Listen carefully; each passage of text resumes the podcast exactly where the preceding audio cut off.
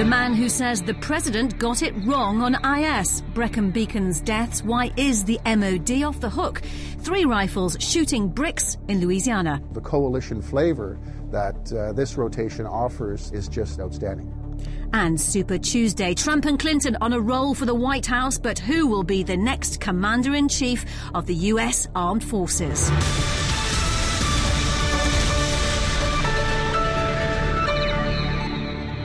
A former advisor to the US government says the West has got it all wrong in the fight against IS. David Kilcullen was a senior counterinsurgency advisor to General David Petraeus in 2007 and 2008, where he helped design and monitor the Iraq war troop surge. Well, let's talk to David now. Good to speak to you today. Hey, thanks, uh, Why do you think the West's military and political leadership that led us into Iraq, Afghanistan, Libya, and Syria have so far failed to anticipate the consequences? Well, I think that the master error from which basically everything proceeds in the last 15 years or so is the decision to invade Iraq in 2003. If we had not done that, there would be no ISIS today, and that's very clear.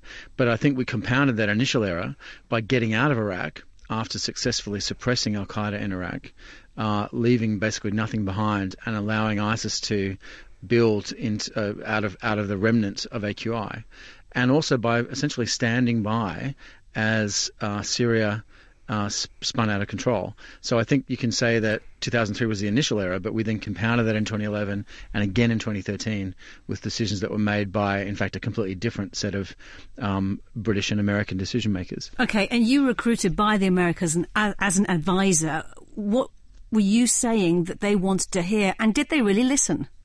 They did really listen. I mean, I think that the big thing that a lot of us did in the 2005 period was to introduce a strategy that some people call disaggregation, which was the idea of breaking up the very unified structure of Al Qaeda and trying to then deal with the isolated threat by helping local partners handle it and it, I think that could have worked. It would probably have worked better if we'd um, kept more troops in Iraq to sustain the effort. But the big thing that undermined it was the emergence of things like the iPhone and the spread of the internet and this massive explosion in connectivity that allowed groups like ISIS to use things like social media mm. um, to, to really run a disaggregated group in a completely different way.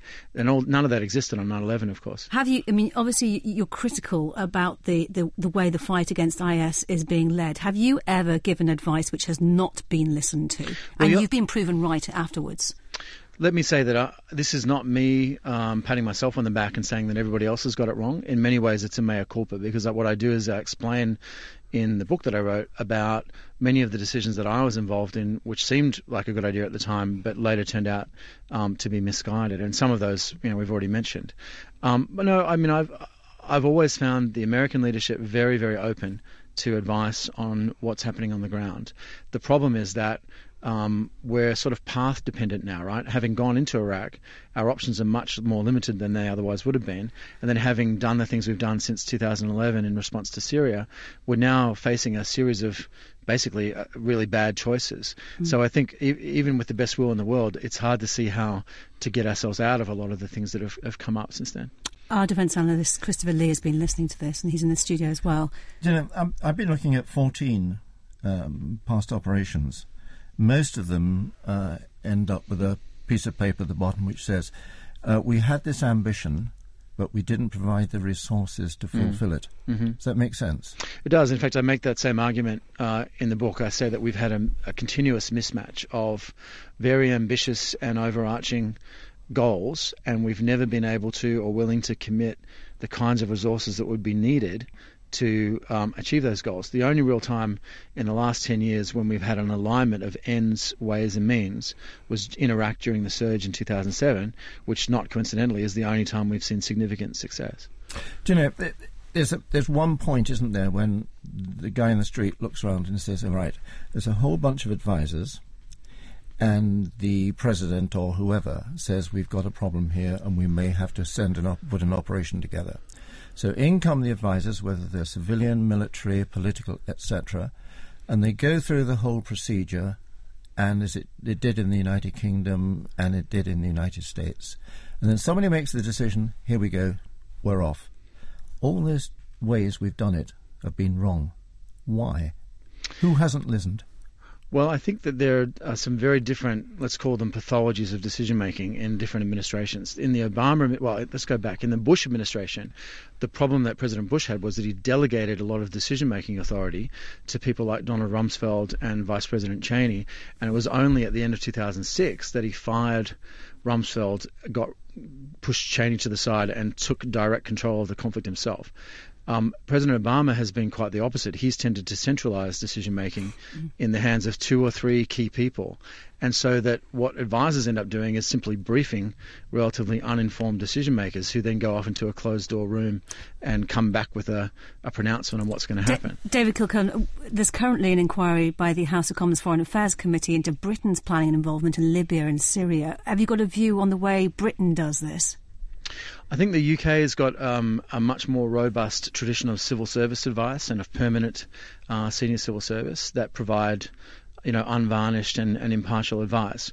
Um, I also think that the tradition of cabinet responsibility in the UK protects people from some of the you know more excessive things that have happened in the states. But I Christopher's I think, shaking his head here in the studio at the moment. I'm well, not sure he's convinced on this one. I think I think Brits are very self-critical, and it's easy to sit back and say, you know, we did this wrong, we did that wrong. But also, don't forget, UK has been a junior partner in this, and so it's very difficult for a country like Australia or the UK to have a consistent and workable strategy if your major ally mm-hmm. doesn't, you know?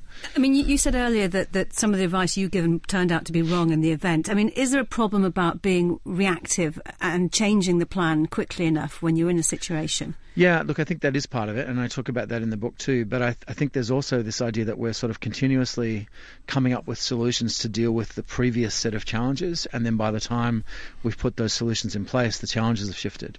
I'm just a bit bothered that and the, the, the, bottom line of all this is that we are, by and large, uh, badly led and thinking in terms of uh, warfare that might have been at some time. But on this thing about the, I, I remember a bunch of us were wheeled through Whitehall in 2002. A bunch of the, us. You know, a bunch of a bunch of whom exactly? A bunch of people. I mean, analysts and analysts and academics, etc. RUSI people. Uh, through through Whitehall, including Down, Downing Street, and we put all the in our own ways, all our different opinions in our own areas of uh, why it might be not yet set to go into Iraq. And at the end of the day, the man stood up and said, But you don't see, he's a very nasty man. Good afternoon, thank you for coming. Mm. And that was the principle of warfare. Oh, David Kilcullen, can, can you give us a chink of hope here? no, look, I think where there there is some hope. Firstly, um, we are making actually quite significant progress on the ground in Iraq. I didn't cover that in the book because it really, I finished writing the book in November, which was about when some of that um, stuff began to happen. And since then, we've actually seen ISIS roll back quite a lot in Iraq. Um, I, I, it's going to be hard to sustain that without um, more effort, but I think that's certainly a glimmer of hope. Another one, oddly enough, is in Syria. I think we're actually closer now than we have been for several years to finding a way to uh, a, an international um, process that can result in peace in Syria. Still a very long way away, but it's a hell of a lot better than it was. Well, can I say that on radio? I don't know. It's, uh, it's, all right, sorry. Um, you know, it's it's it's a lot better than it has been in the last couple of years. All right, David Kilcullen, thank you. You can read his analysis in his new book, Blood Year: Islamic State and the Failures of the War on Terror. Sit Rep with Kate Still to come, Super Tuesday and stupendous Louisiana, and Israel now has David Sling. But who is Goliath? So, Christopher, let's look at some other stories around today. Uh, NATO's Supreme Commander says President Putin is stirring up the refugee problem in Europe. Uh, what's he been saying? General um, Philip Breedlove, SACEUR, he says that, that Putin and Assad are causing a lot of the refugee problem in a classical way of moving people in a mass way, and therefore they disrupt any military difficulties that they might face with the West, say, in Ukraine or, or, or, wherever. But hasn't that always been thus since this civil war's been going on? Well, no, it hasn't actually. It, only largely since the, the Russians uh, got involved. You have to remember here that um, what was happening is that uh, General Breedlove was giving evidence to um, the Senate Armed Services Committee and therefore he was giving it from the American point of view. Of but course. the Germans have got a similar point of view, and the Germans and Breedlove get on very well. And David Cameron has been in talks today with the French President Francois Hollande. Um, it's been billed that it's about the EU referendum, but but is it? Well, yeah, it's got to be partly that, hasn't it? Because he'll come, he'll he's made a statement, and when in the papers in the morning say we know French and the German, uh, French and the British, we get on all right about this, and uh, Hollande is is is backing uh, the uh, Cameron's view on vote yes for the referendum, stay in Europe. Mm. But the real story that's going on there is an agreement to send more troops, including British troops, to the eastern Mediterranean to help contain the refugee problem. Mm. There's also this mention of this sort of drone deal to develop this prototype that can fire weapons, an agreement between France and, and the UK, isn't there?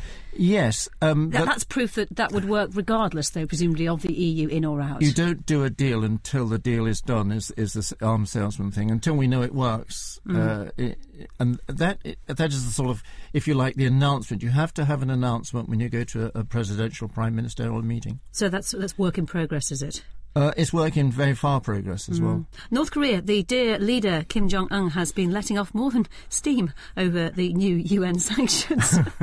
I didn't write those words, by the way. I don't know. Some, yeah, I don't know who writes this stuff, but you know, not long. Not long. No, I don't know. Not long now. Not Someone long with now. some suggestions to make. No, so got a woman's hand please enlighten it. us. Okay, what it is is the the Chinese and the Americans managed to get through formal words through the United Nations, which increases the sanctions over North Korea for testing uh, what they said was a uh, a nuclear weapon in uh, in January, mm. and these include searching every ship that goes through into into North Korea, etc. Uh, Kim Jong Un, the dear leader, uh, said, "Okay, this is what I think of you," and set off a barrage of short range missiles into the North Korean Sea. He was allowed to do that because short range missiles are not covered by arms control treaties. Now, families are calling for a change in the law after the Ministry of Defence escaped with a reprimand over the deaths of three Army reservists during an SAS recruitment exercise. Lance Corporal Craig Roberts, Lance Corporal Edward Maher, and Corporal James Dunsby were taking part in an SAS training exercise in the Brecon Beacons in 2013 on the hottest day of the year. The Health and Safety Executive issued the MOD with a so-called Crown censure over the failings, saying uh, that it, were it not for Crown immunity, immunity, the case would have gone to prosecution with a realistic prospect of securing a conviction. Well, a little earlier I spoke to legal commentator Joshua Rozenberg. I asked him to explain what Crown censure actually meant. As a government department, the Ministry of Defence can't be prosecuted in the normal way. Uh, it would be philosophically wrong for the Secretary of State representing the Queen to be prosecuted in the Queen's courts at the instigation of the Queen, and from a practical point of view, it wouldn't achieve anything because the only penalty would be a fine, and that would go back to the state, so the money would just be going round and round. Given that, uh, a system has developed whereby a public body, a crown body, a government department can be censured, can be told off, can be rapped over the knuckles. Uh, not actually punished, but nevertheless found effectively to have broken the law. The crucial thing is that the Ministry of Defence is not exempt from its responsibilities under health and safety law. It's required to comply with the law, but if it fails to do so, it can't be punished. And what this Crown censure means is that the Health and Safety Executive think that they would have had enough evidence to bring a criminal prosecution if the Ministry of Defence was not exempt from the law. The concern, of course, would be that without some kind of big punishment, the the incentive to actually make the necessary changes to stop these kind of things happening again is perhaps less. I suppose that's understandable. But nevertheless, this is embarrassing. We are talking about this. The MOD knows that it failed to meet its responsibilities. It hasn't denied that, and there's a formal censure of it to this effect. I don't think a, a, fine would have made any great difference. I suppose what people want is to see individuals punished, but uh, as far as we know, uh, Health and Safety Executive doesn't have any evidence against any particular individuals. If it did, then they could be brought before the courts. But because this is a, a corporate failing, uh, the only body that can be effectively held to account is the ministry, or the Secretary of State representing the ministry, I suppose, if you like.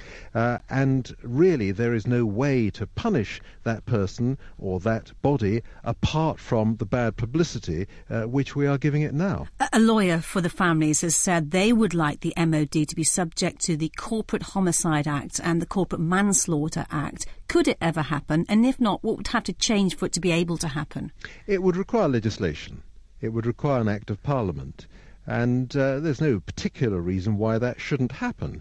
I mean, you get bodies like the police, which can be uh, found guilty of, of corporate homicide, uh, for example. So why not the MOD potentially? Well, it's a political decision. Um, as I say, you would have to deal with the conceptual problem that it would be the Crown prosecuting a Crown body you would have to deal with the financial point that the only punishment is a fine and the fine would go back to the state. But I suppose it would show that uh, the MOD is not above the law it would show that they were being held to account, and it might give some satisfaction to the relatives of the people who died. Just supposing that a private contractor were in charge of the training on behalf of the MOD, what is the legal situation if something goes wrong in that p- situation? I think a private contractor could be prosecuted in the normal way. I think it's only the Ministry of Defence, as, a, as an emanation of the Crown, that can't face prosecution. And you might say that was an anomaly. Uh, but there it is. Uh, if uh, people think the law should be changed, then that's what will have to be done. So, from now onwards, do you think this is the end of the issue regarding this particular case in the Brecon Beacons, or do you think there will be some kind of legal development? I'm sure that people will be campaigning for a change in the law, and they will have to demonstrate what would be achieved by changing the law and by bringing a prosecution.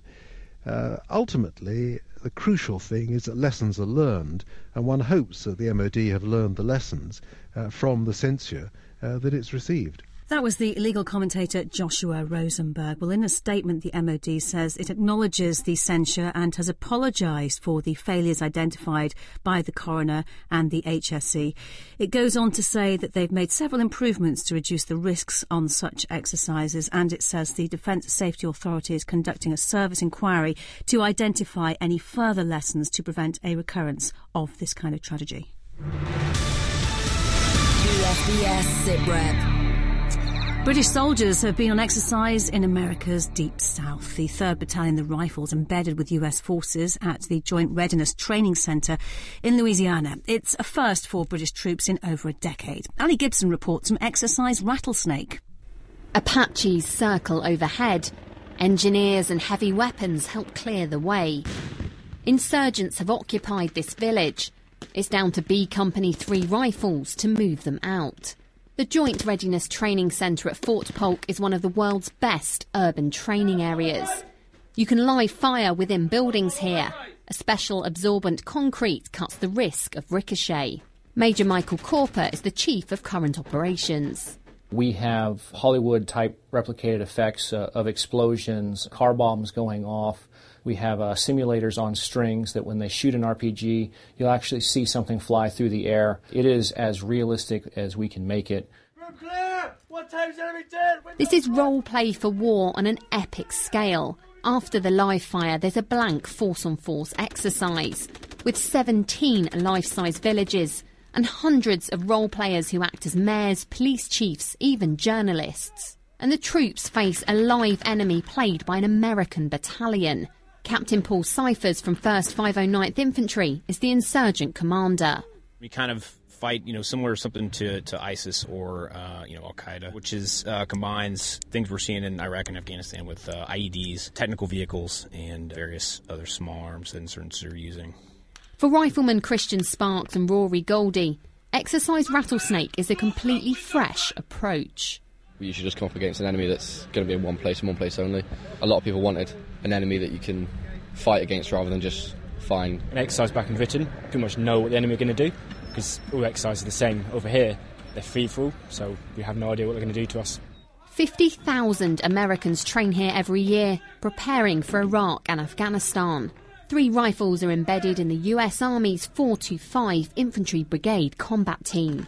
For B Company OC Major Chris Dadd and Colonel Martin Frank, the brigade's deputy commander of operations, This practice for coalition is invaluable we get the excellent opportunity of seeing how another army does things, and we can pick up some lessons about how they do things, how they use their resources, and how they go about their training. So we can learn a lot from what they're doing, and also the exercise is so well resourced. It's a, an excellent opportunity. There's no doubt there will be another hotspot somewhere in the world that we'll have to deploy, and there's uh, also, uh, without a doubt, that we'll be doing it with our coalition partners. And so the uh, the multinational, the coalition flavor that uh, this rotation offers is just outstanding. This is the start of something new. Later this summer, another British regiment will embed with their American colleagues here on a larger rotation, ensuring the special relationship stays strong. Ali Gibson for BFBS in Louisiana. So, uh, Christopher, a three para going out to do the same thing this summer. If that goes well, we're told it'll be a regular thing. It's always been a regular thing. Mm, a more regular thing, then. it's, a, it's, it's, another regular, regular, regular thing. Um, Nothing you, wrong with being regular, is there? All forces, I mean, all the American, American and British forces, mm. uh, all three services uh, uh, operated together in the harshest circumstances. I mean, one of the interesting things on this exercise is the structure of the uh, of, of the housing and uh, the buildings. Mm. Uh, if you fire around the building and you, you take chunks out of it. You can't out of this thing, and it's it's a safety thing, but it's also uh, just keep firing, just keep firing at the place the last guy fired at. Now I don't know what that does for them, hmm. but you know it's it's one of the things they simply have to do. If you look at the RAF at the moment, the RAF is flying uh, I think about a quarter of its, no, maybe a quarter of its uh, is flying hours is with American forces at the moment. If you look what they're flying uh, and operating with special forces now, maybe in Libya, certainly in Iraq, certainly in uh, going onto the Syrian border, they're operating mainly with American forces. So there's, in, there's an intense training role for the for operating together. You learn you learn language the Americans use a different language, or we use a different language for instructions and commands mm. and, and, retrievals, etc. And so when they do operate in these sort of lousy situations like uh, Syria and Iraq and maybe Li- Libya, um, they're used to operating with them. It's not like the Second World War. They sort of bunch, mm. so they come along. What are you doing here? Uh, let's talk about uh, Virtus, this uh, this new kit that's being uh, used. It's lighter helmet, streamlined body armour, detachable spine that can distribute the weight of a soldier's kit between their hips and their back. Sounds pretty good. It does sound pretty good, but it's a, it's, it's, it's another uh, uh, example where if you send people to war for any length of time, you get the most remarkable changes in the sort of equipment that they're using. It is the time when the. Um, so this is perhaps a result of Afghanistan, is it? It is a result of Afghanistan. You look at the average uh, kit that the person we see film, and we're there sometimes, uh, uh, that a soldier will carry. And you realise you've got to do something about it. And this is when the inventors get together. Um, and they use techniques which are now actually being used by Formula One uh, um, uh, racing uh, racing engineers as well. This thing is passed around, and the and the British and the Israelis about neck and neck. what do you think the next development's got to be in terms of kit? I think it's probably going to be medical, hmm. uh, and well, it'll it will be blood flows or something like that. Be, or? Yeah, well, I mean, the ultimate is is, is self healing light wounds. Hmm. Um, and that's already on the cards. The experiment uh, with that, but eventually, you know, you, get, you, you go to war and you don't notice the don't notice what you're carrying, but most important, you've got the stamina to carry it. Well, let's stay stateside now. Um, this week, the race to become the next president of the United States hotted up when Americans went to the polls for Super Tuesday. Republican Donald Trump and Democrat Hillary Clinton have taken major steps forward, claiming their party's presidential nominations. Well, they've both won the backing of seven states. Simon Marks from Feature Story News joins us from Washington. Hello, Simon. Hello, Kate. So, Super Tuesday all wrapped up. Uh, does defence figure at all, or is it all about Hillary's email accounts and his hair? Uh, well, I think it is uh, predominantly about a whole raft of issues that traditionally would not be making headlines in an American uh, political race. Donald Trump, particularly, and his Republican colleagues on that side of the aisle spent the last few days of the campaign leading up to Super Tuesday very much in the gutter, exchanging personal insults with one another. The size uh, of Donald Trump's hands hmm. became a central issue, as reported by the American television networks. But look, he does talk a lot uh, about the military. He insists that he's going to make it bigger and stronger than ever before, though he provides no details of precisely how he might do that. He has also said on the campaign trail uh, that when he is president of the United States, America will be engaged, as he put it, in a hell of a lot worse than waterboarding. Although, again, he hasn't explained precisely what he means by that, but certainly he is projecting an image of being uh, a tough guy in the White House and a tough guy who is going to help the military, both people in active service and also veterans, because he's talking extensively about the need uh, to tighten things up at the Veterans Administration. So, so, how is all that kind of thing going down with the military? Well, look, I mean, the military in this country, you're talking about 1.4 million people in active service. It's not monolithic. Uh, however, by most yardsticks and measurements, the military tends to lean Republican. Uh, this, of course, is a very, very unusual race because the Republican Party is split right down the middle. Right now, we're waiting uh, for Mitt Romney, the last man who ran for the presidency on a Republican ticket, to come out and publicly explain why he is desperate to make sure that Donald Trump should be the next, should not be the next Republican uh, mm. to run for the presidency. So within the military, as within other uh, Republican uh, communities across the country, there is a split over whether Donald Trump's vision of the future uh, is the one to embrace or whether they should be going after a more mainstream or even uh, more conservative but experienced politician. So this is a this is a political party with a massive, massive internal problem on its hands. I tell you what, just bring it over into the United Kingdom or or or, or continental Europe uh, for, for the moment, Simon. I was over in Brussels and they were saying, for God help us if Trump becomes commander in chief. It's not so much what he might do, it's the fact that we can't even work out why he would be Absolutely. thinking the way he is. And that is a serious thing if you're sort of dull, boring in NATO. The other thing, uh, talking about the, the, the military, uh, we don't in this country spend so much attention on the veterans as Americans do. A veteran is a very big political issue in almost every small town you go to, isn't it? It is a huge issue, and it is one that Donald Trump has really turned to his advantage. I mean, we can focus uh, on the violent language and the insightful ideas that he has espoused on the campaign trail, and of course, many people are. But one of the reasons why he's bringing people around him and bringing voters into the tent that usually would not necessarily associate themselves with the Republican Party is that at every rally and every event that he holds, he always talks about veterans he brings them up to the yep. stage, and he says they've had a and terrible, terrible deal at the hands of the Obama administration. How, how's Hillary Clinton doing on that? Well, I mean, look, I mean, Hillary Clinton is finally breathing a sigh of relief. Uh, she thinks she is definitely going to be the Democrats' nominee. She's put Bernie Sanders' uh, threat, I think, largely uh, to rest. Uh, her problem is going to be that she's running for office having been Barack Obama's Secretary of State. And uh, Donald Trump at every turn is going to say, it's Hillary Clinton who, as Secretary of State, could have done more to improve things for veterans and to make life clearer uh, and more apparent for serving members of the military in policy terms. And, you know, she's not going to be able to escape her record and she's going to have to find a way uh, of very articulately defending it uh, as this campaign moves into uh, the next stage. If you were a betting man, uh, Simon, just, just a, one, a, Which he is. Which he one word answer. Okay, if it were, if the decider were commander in chief, how would the American people vote at the moment, do you think? Uh, right now, if the election was held today, Hillary Clinton, I think, would be elected president. If you had said to me six months ago Donald Trump is going to be the Republican candidate, I would have laughed out loud on the air. So I put an enormous public health warning on everything now. Simon Marks from Feature Story News, thank you for joining us today. Uh, Christopher, Thanks. before we go, um, Israel, a new missile system to cover a lot of the Middle East. It's called David's Sling as a biblical thing there, David and Goliath. Uh, and the Goliath is all the Middle East states that might harm uh, Israel because David's sling is an anti-missile missile and it goes into our operational duties on Tuesday. Interesting, the Iranians are now saying Israel is not a threat because Israel's not a state.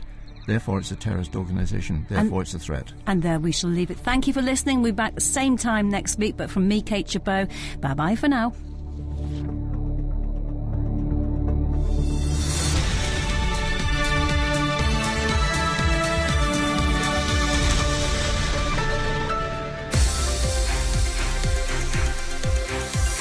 The best of British news, sport, and entertainment for the British forces overseas. This is BFBS Radio 2. Radio 2. Cameron.